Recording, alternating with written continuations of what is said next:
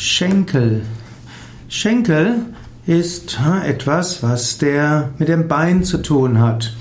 Meistens spricht man vom Schenkel im engeren Sinne, von dem Teil des Beines, der oberhalb des Knies ist.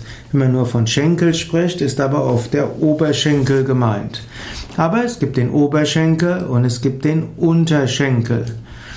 Es gibt auch in der Mathematik den Schenkel. Das ist eine der zwei einen Winkel bildenden Geraden, sind auch die Schenkel.